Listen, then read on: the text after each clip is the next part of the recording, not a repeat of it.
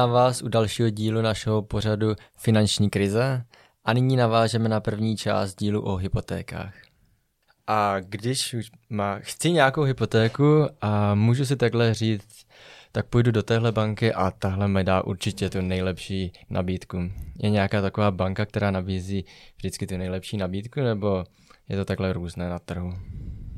Tak ono, my jsme to tady trošičku už vlastně řekli, uh, ono, nabídky těch bank jsou vesměs podobné, uh, ale je vždycky právě důležitý uh, vědět, co od té hypotéky očekávám, co teda vlastně se chystám řešit a podle toho volit tu banku. Takže tady já vždycky říkám, že asi není úplně nejlepší běžet do jedné banky, a, a nebo obíhat všechny banky a, a pak si teda je pot, fakt potřeba zjistit všechny informace, ale asi úplně nejjednodušší je si najít prostě nějakého finančního poradce, který to srovnání vlastně udělá za toho klienta, udělá ho s ním, probere s ním tu bonitu, nakolik dosáhne, jak ty příjmy poskládat, jakou banku zvolit, eh, co se teda toho účelu týče, aby to bylo pohodlné pro něj.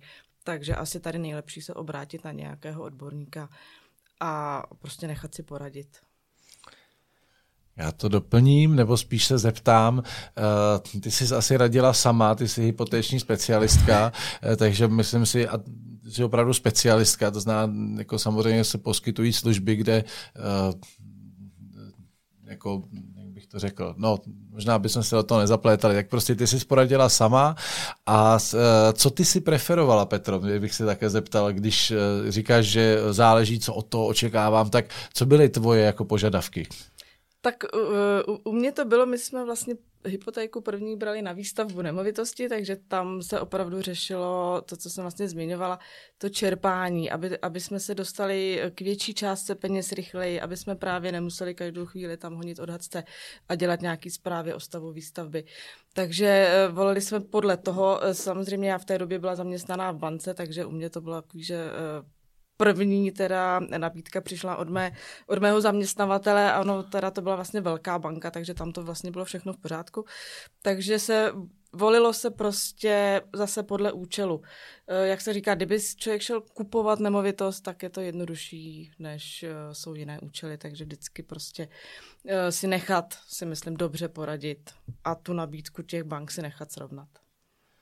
No, dobře, já ještě bych se tě zeptal, eh, jestli to jsi říkala to první a to, to znamená potom, když třeba to, co jsi teď volila jako naposledy teď, tak eh, tam to bylo stejné, nebo jsi měla nějaké jiné eh, požadavky, důvody? Tak, teď s chodou okolností další hypotéka je zase teda na výstavbu nemovitosti, ale tam už byla trošku jiná situace, protože v době, kdy jsme vyřešili první hypotéku, tak já byla zaměstnaná, manžel je OSVČ, takže ty příjmy, eh, a hlavně v té době se to řešilo trošku jinak, příjmy byly v pořádku. Dneska jsme oba vlastně osovočo, takže už musíme řešit i tu bonitu, takže tam se řešilo, která banka nám poskytne nejvíc peněz a zároveň, která zase umí dobře tu výstavbu. Takže tam se řešily ty kritéria vlastně dvě, aby to pro nás bylo v pořádku. A, tak tady možná uh, se zeptám, i když já si odpověď znám, ale možná by to zajímalo někoho z diváků, uh, když jsme tady zmínili, že není velký rozdíl mezi, jako mezi bankami v rámci těch sazeb, uh, ale třeba rozdíl tady v tom, kolik peněz vlastně poskytne uh, ta která banka. V tom jsou velké rozdíly, to znamená, můžu jít do jedné a tam mi půjčí 5 milionů a jiná mě úplně stejnému člověku půjčí jenom 3 třeba, nebo jsou tam až takovéhle rozdíly, je to možné? Až takhle velké asi úplně ne, ale rozdíly tam jsou. Eh, hlavně je to právě u těch podnikatelů, kdy každá banka má na výpočet příjmu z podnikání svoji kalkulačku a počítá si to vlastně jinak. Takže tam pak může dojít právě k těm rozdílům, k jak velké hypotéce se dostanu. Takže proto zase tady se nabízí eh, nějaký odborník, který právě ty propočty udělá. Třeba ty, Petro. Třeba, ano, ráda, třeba já. ano, ne, já Petra, a Petra říkala, že ráda, promiň, že jsem tě tak hrubě přerušil, ale Petra říkala, eh, že ráda a já musím říct, že to je jedno z nejlepších věcí, protože Petra to dělá opravdu ráda a dělá to značením a se zapálením a proto nás tak obohacuje v týmu. Takže, to je důležité. To, je, to je to. Eh, dobře. Dobře, a když už nějakou hypotéku mám a třeba bych ji chtěl předčasně splatit, oplatí se to předčasně splatit nebo ne? Jak je to s tímhle? Předčasně splatit hypotéku. Asi zase záleží, co je důvodem. Že jo? E, jsou situace, kdy e, prostě musím nějaká nenadála událost v rodině, eh, potřebu nemovitost prodat, eh, nevím, z nějakého důvodu se přistěhovat, prostě někdy je to nutné, takže samozřejmě eh, předčasné splacení má smysl. Ano, většina bank dneska poskytuje předčasné splacení za poplatek v řádu 100 korun, takže, takže ano, předčasné splacení, pokud to má smysl, ano. Eh, já to doplním taky, eh, jestli můžu. No, eh, jasně, předčasné splacení se vyplatí, jak řekla Petra, tak on zákon říká, že že vlastně za to může být pouze drobný poplatek, respektive zákon hovoří, já to trochu rozvedu možná, že na tom je vidět podle mě víc věcí, eh, tak eh, zákon říká doslova, že eh, banka, nebo ano, v tomhle případě banka má právo na úhradu účelně vynaložených nákladů, což tedy znamená v praxi, je to tak, že většina bank si vezme třeba, je to z nějakých 0 až 1500 korun za opravdu administrativní úkony, které s tím souvisejí. To znamená, někdo tam musí eh, to vyjet z počítače, ten papír, když to řeknu jednoduše, eh, musí se to někam zadat, musí prostě technicky to proběhnout, to předčasné splacení. Takže třeba já, když jsem taky u jedné z těch bank teď naposledy splácel tu hypotéku, tak jsem zaplatil 700 korun třeba jo, za, za to předčasné splacení a já jsem tam tu hypotéku měl dva měsíce, takže Eh, opravdu banka na mě úplně nevydělala a ten poplatek považuji za více než oprávněný. Jo, ale tady je potřeba říct, že jsou banky, eh, bohužel teda, které se, eh, a naštěstí jich teda menšina, ale jsou to teda opravdu, jako zrovna teď mám na mysli třeba jako vel, velkou banku a tam mě dost mrzí, že oni se k tomu stavějí teda velmi neférově a dělají to tak, že klientovi normálně pošlou Eh, prostě vysoký poplatek v desítkách tisíc. I jsme zaznamenali třeba šestimístnou částku, kdy po klientovi chtěli 100 tisíc prostě korun za to předčasné splacení. A uh, prostě naprosto nerespektují ten zákon a vykládají si ho po svém. Uh, takže jenom chci upozornit, že při uh, výběru, pokud by klient chtěl splácet uh, hypotéku někdy předčasně, což každému přeju, tak uh, je uh, samozřejmě je jisté, že to v podstatě každý udělá, protože to předčasné splacení není jenom, že někde vyhraju 5 milionů a zaplatím hypotéku, ale to je, že refinancuji třeba k jiné bance. A proto je velmi často důvod, třeba i ty zmiňované sazby nebo různé podmínky uh, jiné. Takže uh, jako je velmi málo pravděpodobné, že by někdo si vzal hypotéku a 30 let splácel u té jedné banky. Jo. To je téměř nemožné z mého pohledu. Takže uh, Eh, takže eh, každý bude to někdy dělat a tam je pak dobré už na vstupu se o tom bavit. Eh, zase je otázka, co jakou informaci člověk dostane od výhradního prodejce třeba nebo přímo na pobočce a tak dál, s, jak, to, a jak to pak skutečně bude. Jo? Takže uh, my tím, že samozřejmě spolupracujeme se všemi bankami, které poskytují uh, tyhle ty, typy úvěrů na bydlení, tak máme naprosto přesně víme, jak to je.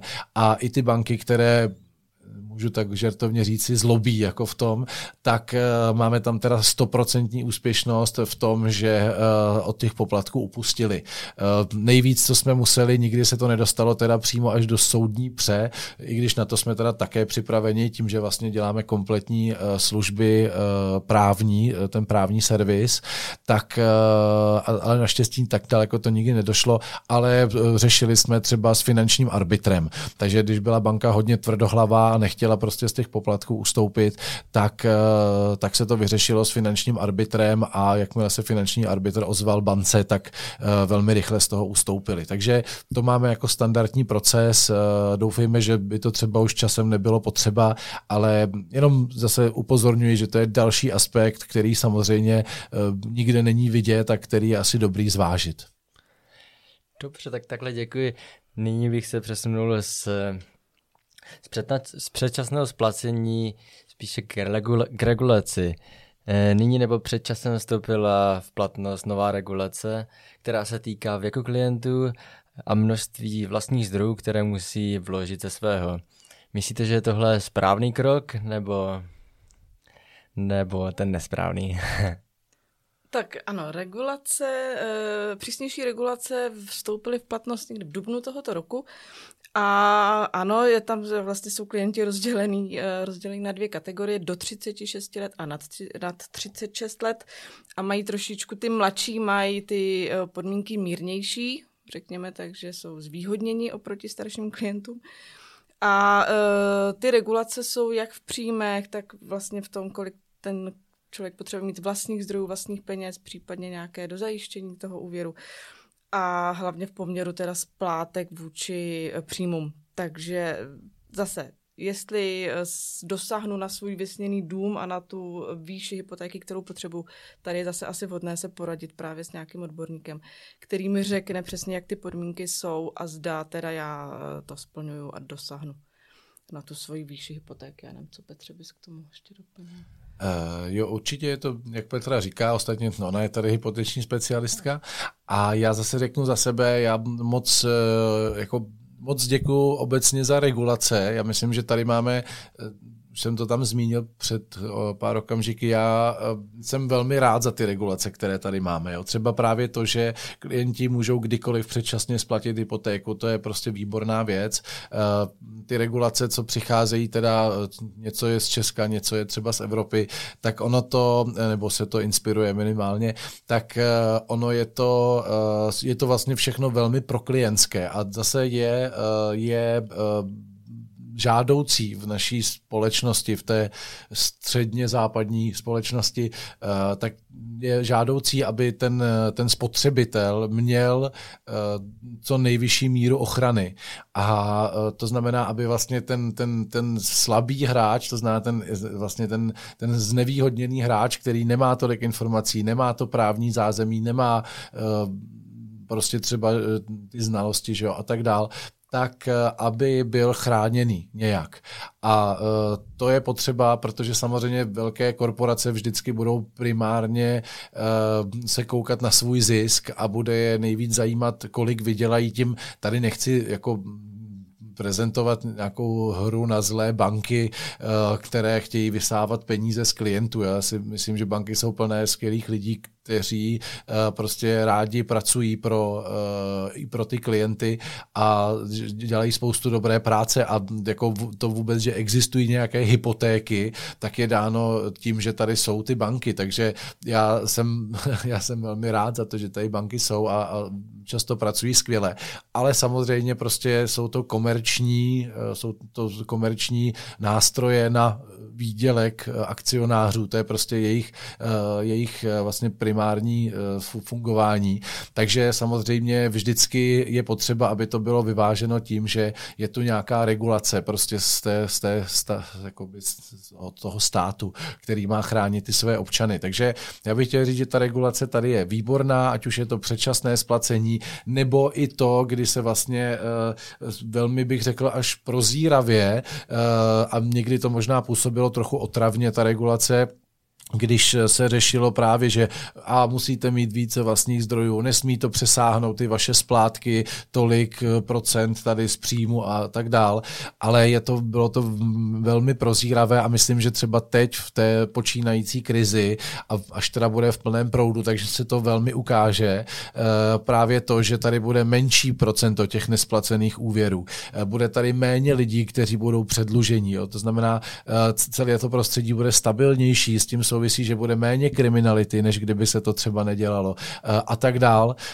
Takže ono všechno to víme, že jo, všechno to na sebe navazuje prostě a eh, myslím si, že takže nebo jsem přesvědčen, že ta regulace, všechny ty regulace, nebo naprostá většina těch regulací ohledně hypoték je velmi dobrá. I tady ta mi přijde, a možná se teda mýlím, ale přijde mi teda velmi prozíravě předkrizová, eh, kdy vlastně uh, je, směřuje to k tomu, aby lidé ještě v takovém tom nákupním šílenství těch nemovitostí uh, vlastně se, pardon, aby se jim, eh, eh, aby se jim prostě potom neděli ty problémy, protože když si vezmeme, že někdo si ještě nedávno mohl sjednat za 2% hypotéku a udělal si třeba krátkou fixaci, tak potom, což samozřejmě se dá považovat teď za chybu, ale nedá se nic dělat, někdo prostě třeba to tak udělal, tak je možné, že prostě tady za dva, tři roky, kdy ty sazby prostě můžou být ještě mnohem vyšší než teď, třeba, třeba už budou zase nižší, ale eh, tak se mu může stát, že si eh, opravdu jako eh, ze splátky, já teď řeknu takhle od boku, ze splátky 25 tisíc bude mít 35 tisíc.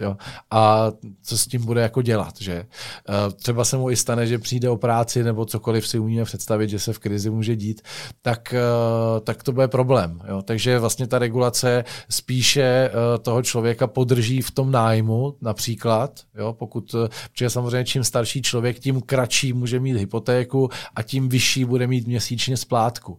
Jo, takže je možné, že taky ta regulace někoho přimě, přiměla k tomu a nemuselo mu to být ani moc pochuti, ale třeba zrovna u něj to vyšlo tak, že si prostě to bydlení nekoupil a bude ještě pár let v nájmu, no ale potom třeba v nějakém stabilnějším prostředí, eh, kdy eh, ta regulace se může samozřejmě změnit, jo, to není to pořád jenom, že by se to utahovalo, zase se to může uvolnit, tak, eh, tak si třeba to bydlení pořídí a je to pro něj vlastně ve finále mnohem lepší, než kdyby tady se minimálně několik let třeba stresoval, že jestli to vůbec zaplatí a, a tak dál. On ten psychologický tlak, když člověk dluží několik milionů a kýve se pod ním židle v práci, může být dost velký.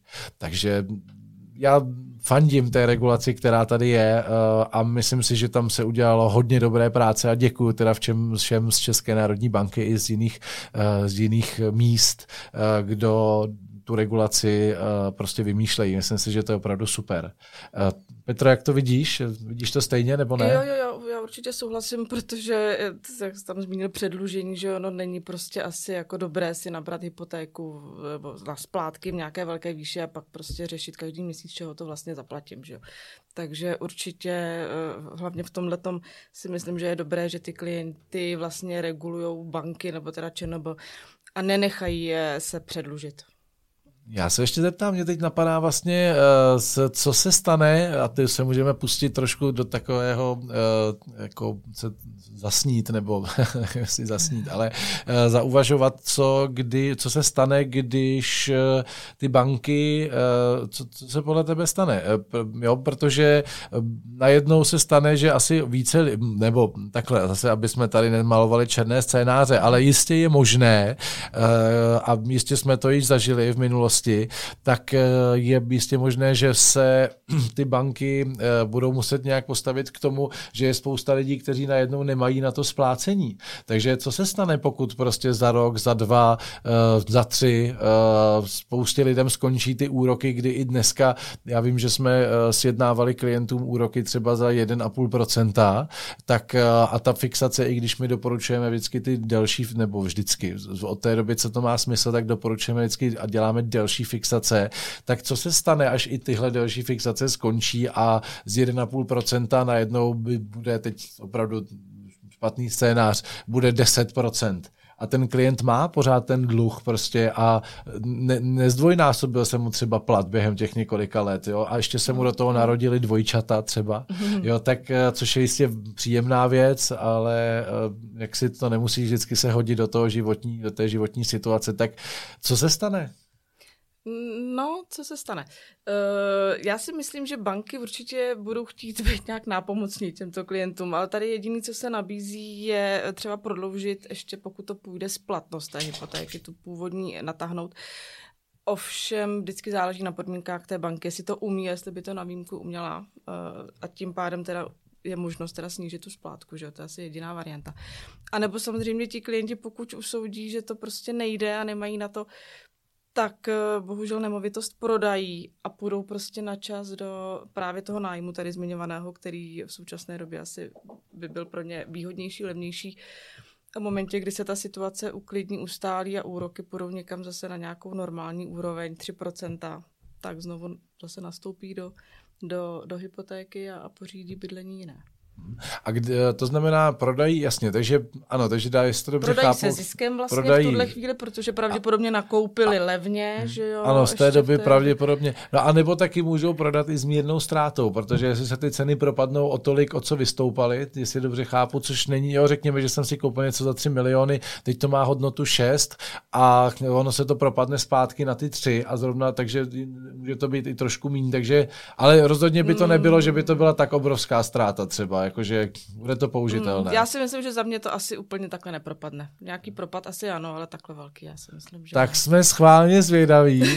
Se-. Jak to, jo, Jak, jak to, bude? Tak já tady věštím, já věštím, že to propadne hodně, eh, tak eh, a Petra věští, že to nepropadne tolik. Tolik, takže, já, ano. takže uvidíme, ale to přitom, eh, to přitom to je zajímavé, protože Petra je asi konzervativněji založená než já eh, a teď tady máme takovouhle vě- věždbu naší, tak, se, tak na to jsem teda zvědavý. A ty jsi ještě mluvila o eh, tom, eh, že se dá protáhnout ta splatnost, takže Očekávala bys ty jako, opravdu jako fundovaný odborník z oboru a mnoha let, s mnoha letou zkušeností, že banky se budou skoro bychom mohli říct, za, jako velmi snažit, aby uh, prostě nemuseli sbírat ty nemovitosti těch klientů a posílat je do exekucí a kde si co si, takže se budou velmi snažit, aby prostě lidé mohli dále splácet. Je to v jejich zájmu? Tak určitě v zájmu to je, ale musím říct, že to je opravdu na individuální posouzení. Toto jo, není to eh, běžný jev, protože pokud mám hypotéku od počátku na 30 let, tak už vlastně prodloužit ta splatnost nejde. Byť věkově ještě dneska zase si to můžu znova třeba prodloužit na 30 let, ale je to prostě na výjimku, na schválení té banky, takže bych řekla, jsou to prostě eh, případy na individuální posouzení, ale eh, pokud by to dávalo smysl, tak proč by to ta banka neumožnila, pokud to umožní její systém a její metodika. Že? A dá se očekávat, že ty banky dneska, eh, když řekněme, že je to tedy v jejich zájmu, takže by byly ochotné tu eh, metodiku, my někdy občas se bavíme o tom, že některé ty postupy, že těch obecně finančních institucí jsou velmi zkostnatělé, tak eh, že se rozkostnatí a že, že by třeba protáhli, protože máme tam třeba eh, hranici věkovou, uh-huh. takže by, nebo víme ze zahraničí, že tohle se dá posunout, že se to dá i jako, že se to dá vlastně natáhnout i mezigeneračně, že existují takovéhle prostě věci, tak očekává, že by banky měly tak velký zájem, že by prostě řekli ano, tak my vám to protáhneme, máte to do 65, my vám to dáme do 75 o 10 let, aby vám klesla ta splátka, nebo je to, dá se to očekávat, Mm, jest- nebo spíš ne? Eh, Rozumím. No takhle, jestli až takhle do tohoto věku eh, eh, důchodového už, tak tam by si myslím, že by se to dalo řešit jedině, jak si zmínil spodu dlužníka, někoho mladšího zavázat. Já jsem spíš měla na mysli, že pokud si klient bere hypotéku eh, 25, eh, nevím, ve 30, tak ji má vlastně od té doby nastavenou do 60 let. A ještě je tam malý prostor na, na nějaké jakoby natažení v tuhle chvíli. Jo? Ale uh, už ve vyšším věku samozřejmě asi by banka prostě asi ráda viděla nějakého spoludlužníka, který uh, zajistí, že když mě bude 75, že on teda případně za mě tu hypotéku usplácí. Rozumím, tak eh, mě to, na mě to působí, že budeš mít asi hodně práce, protože to, protože to bude, eh, protože to bude eh, vlastně uděláno asi dost na individuální Tak, posouzení, přesně. že, že, takže, takže vypadá to, že tě čeká asi hodně případů. Já možná bych i řekl zase, že s bankami se dá jednat, možná řeknu svůj, uh, svůj eh, ten případ, jak jsme tady zmiňovali teď ten, tu moji čerstvě doplacenou hypotéku, tak uh, tam já jsem vlastně jednal, ten majitel toho bytu byl vlastně předlužený, dostal se do takové situace předluženosti a on měl vlastně ještě u banky ne, nemalý dluh a už to vlastně bylo v situaci, kdy to prošlo soudem, to znamená, my víme ze zákona, že to není tak, že člověk nezaplatí jednu, dvě splátky a už mu tam eh, exekutor vyrazí dveře a, a vyvleče ho ven za, za límec košile a, a sebere mu i tu košili, tak to není. Eh, Je to tak, že vlastně tam je Petro, myslím, půl roku. Ano. Eh, Zákon říká, že půl roku eh, vlastně eh, od té doby, co bych nesplácel, nebo respektive od té doby, co oznámí eh, ten svůj... eh, Tam už musí projít nějaký to upomínkový řízení, že jo, a že klient opravdu teda už je Ano. v nějakých problémech. problémech, takže vlastně je tam minimálně půl roku času na to, aby, aby se ta situace vyřešila a banka nemůže bránit prodej té nemovitosti, myslím, že říká zákon. Ano. Je to ano. tak? Ano, vlastně klient má těch půl roku na to teda to nějak řešit. Buď teda se něco stane a bude pokračovat ve splácení, e, něco vymyslí, a nebo právě má těch 6 měsíců na to, aby si prodal nemovitost sám a nemuselo se to řešit vlastně dražbou, dražbou banky.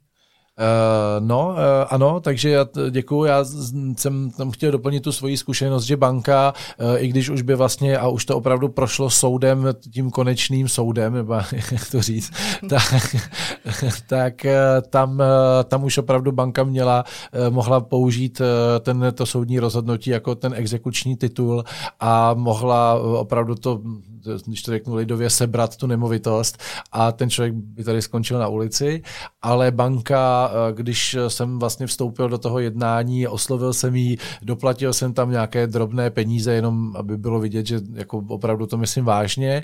A uh, jednali jsme vlastně o tom, co dál a já jsem říkal, že tu nemovitost tedy zrekonstruuji, uh, oddlužím i, protože tam na tom byly ještě jiné jako pohledávky, eh, tak eh, a že jim doplatím eh, vlastně ty peníze celé, tak banka byla radši za tenhle ten postup, než aby to dělala takzvaně natvrdo, i když by na tom rozhodně neprodělala. Prostě tam ta nemovitost, ta jí cena stoupla mezi tím, že ona by to úplně v klidu prodala, uspokojila by si tu svoji pohledávku plně a bylo by to pro ní úplně jednoduché. Ještě by si tam připočetla, že jo, různé náklady prostě, takže ne s bankou se dá dalo jednat, eh, vlastně dali, dali vlastně až několik dalších měsíců, eh, jenom vlastně na dobré slovo. Já jsem s nimi ani nic nepodepisoval, byli jsme teda eh, s tou slečnou z toho Hard Collection oddělení, jsme byli tedy velmi intenzivně v kontaktu, ale vlastně nezavázal jsem se nijak smluvně, že, že to, takže vlastně musím říct, že moje teď čerstvá zkušenost je taková, že banky nebo banka, ta třeba tady tak zrovna konkrétní, má zájem na eh, mírném řešení těch věcí a rozhodně nejde krvelačně prostě vymáhat, vymáhat eh, ty věci. Takže samozřejmě nemusí to být každá banka, ale zase se ukazuje, je to prostě na individuálním jednání. Naši klienti se naštěstí nedostávají do takových situací. Eh, možná tady přihřeju polívčičku, je to tím, že mají prostě ty věci uspořádané v rámci té naší spolupráce a jsou to prostě taky zodpovědní lidé. Takže samozřejmě, ale může se stát, stát, prostě jsou situace v životě a neřekl bych, že vždycky je to tak, že každý si za to může sám. Většinou to tak je, to teda si zase řekněme na rovinu, že většinou, kdo se dostane do dluhových potíží, tak prostě je to čistě jeho Eh, jeho biznis, když bych to řekl takhle nečesky, je to prostě jeho vina, ale jsou situace, kdy prostě opravdu se sejde víc věcí a zvláště pokud člověk není připraven, ne, nemá prostě, já nevím, pojistku eh, tady na odpovědnost, nemá pojistku prostě na svoje zdravotní třeba věci, to bývá taky častý problém, nemá rezervy vytvořené, jo, to je samozřejmě taky problém, Petra tady kývá, že to taky zná z praxe, tak eh, prostě pokud ten finanční život není uspořádaný a ty, ty věci nebo třeba si platí něco, co si myslí, že mu pak pomůže, ono mu to nepomůže. Jo? Takže prostě zase na začátku nenašel si toho někoho, s kým to důvěry hodně teda si obstarat tady to zajištění. E, nebo třeba nemá, to je případ, který taky znám vlastně ze sousedství, schořela střecha e, na domě, no a ti lidé neměli prostě pojistku, respektive neměli aktualizovanou, no tak co, co se stalo? No nedostali peníze a nemohli tam rok bydlet, někde bydleli v nějakém nájmu tady to postupně nějak opravovali. A tohle, když se sejdou takové věci, tak uh, samozřejmě to je nepříjemné, ale i tak se dá prostě jednat, jednat. Takže zase je to o jednání, je to prostě o někom, kdo se za vás postaví a možná si myslím, že mít odborníka na ty věci znamená, že já to třeba využívám uh, uh, naš, jako uh, našeho advokáta, nebo naše advokáty, vlastně dva hlavní, co využíváme, tak využívám i soukromně a mě i vyhovuje, že se jako emočně odprostím od té záležitosti. Jo? A to si myslím, že hraje velkou roli, že vlastně v těch, když jsou problémy, tak ty emoce nás paralyzují a s, vlastně ne, nejsme třeba schopni tak efektivně dobře jednat. Takže ano, jsme tu pro klienty i v potížích, bych možná takhle řekl. E, I to jako umíme dělat, i když to samozřejmě není to, co bychom řešili jako nejradši, tak pokud se něco stane a někdo má problém, tak ano, jsme to třeba i pro tu pomoc. Já bych tak. tady jenom doplnila, jestli ještě můžu, určitě rádi pomůžeme, ale je potřeba řešit to včas, vždycky, hmm. prosím pěkně. Uh, zavčasu, když vím, že se něco děje, přijít řešit a ne, když už je prostě pozdě. Eh, děkuju, to je velmi případná poznámka. Eh, tam, když už se, když už, jako myslím, že ta jedna z těch posledních eh, chvílek je to, když už mi chodí několikátý dopis s tím pruhem a já ho nechci otevřít, tak to je opravdu ta chvíle, kdy se může člověk jako obrátit s, na odborníky, kteří teda mu s tím nějak pomůžou. Tím, že my vlastně děláme celý ten balík těch majetkových služeb, tak právě i ty prodeje nemovitostí, nacenění nemovitostí. Já jsem v jednom z minulých dílů říkal o té adrese můjodhad.cz, tak eh, tam se dá velmi rychle nacenit třeba nemovitost, eh, anebo se teda může člověk samozřejmě k nám zavolat, napsat nám e-mail a můžeme se poradit o tom, jak se ta situace dá řešit. A takové to základní uklidnění nebo naopak zneklidnění, eh, jestli prostě opravdu to má nějaké relevantní řešení, tak to se dá udělat i za chvíli po telefonu. Jo? Takže to bych rád vyzval taky prostě diváky, pokud a, a samozřejmě, když nejste jste v potížích, ale pokud nějaké potíže se můžou třeba blížit, tak se neváhejte taky se ozvat a, a s, uh, určitě se to dá řešit, jak říká Petra, pokud zavčasu a je to takový balík těch majetkově uh, právních služeb, kdy jsme schopni jít jako velmi daleko a, a řešit věci, které teda jako odvažuji říct, málo kdo tady uh, dělá v Česku. Dobře, a na závěr mě určitě bude zajímat, jaké je vaše doporučení k hypotékám? Tak co mě napadá? No mě napadá to, co jsem řekl právě teď. mě napadá prostě, eh, nebo to, co jsme řekli jako teď za, za celou tu dobu. Uh, jednak určitě uh, berte si hypotéky, protože to je opravdu geniální systém, jak kumulovat ten majetek, případně jak vyřešit velmi zajímavou investici. Sjednejte si teď ty hypotéční rámce, udělejte to dobře, tak to znamená, ozvěte se nám. A pokud by byly nějaké potíže, tak vždycky máte mít solidního partnera, na kterého se můžete obrátit. To je tak za mě. Já tady asi musím jedině souhlasit s Petrem, přesně tak. Dobře, tak já vám děkuji za tenhle díl a budu se těšit na sledujících dílech, až probereme další zajímavé témata. Tak děkuji, nashledanou. Taky děkuji, mějte se všichni moc hezky.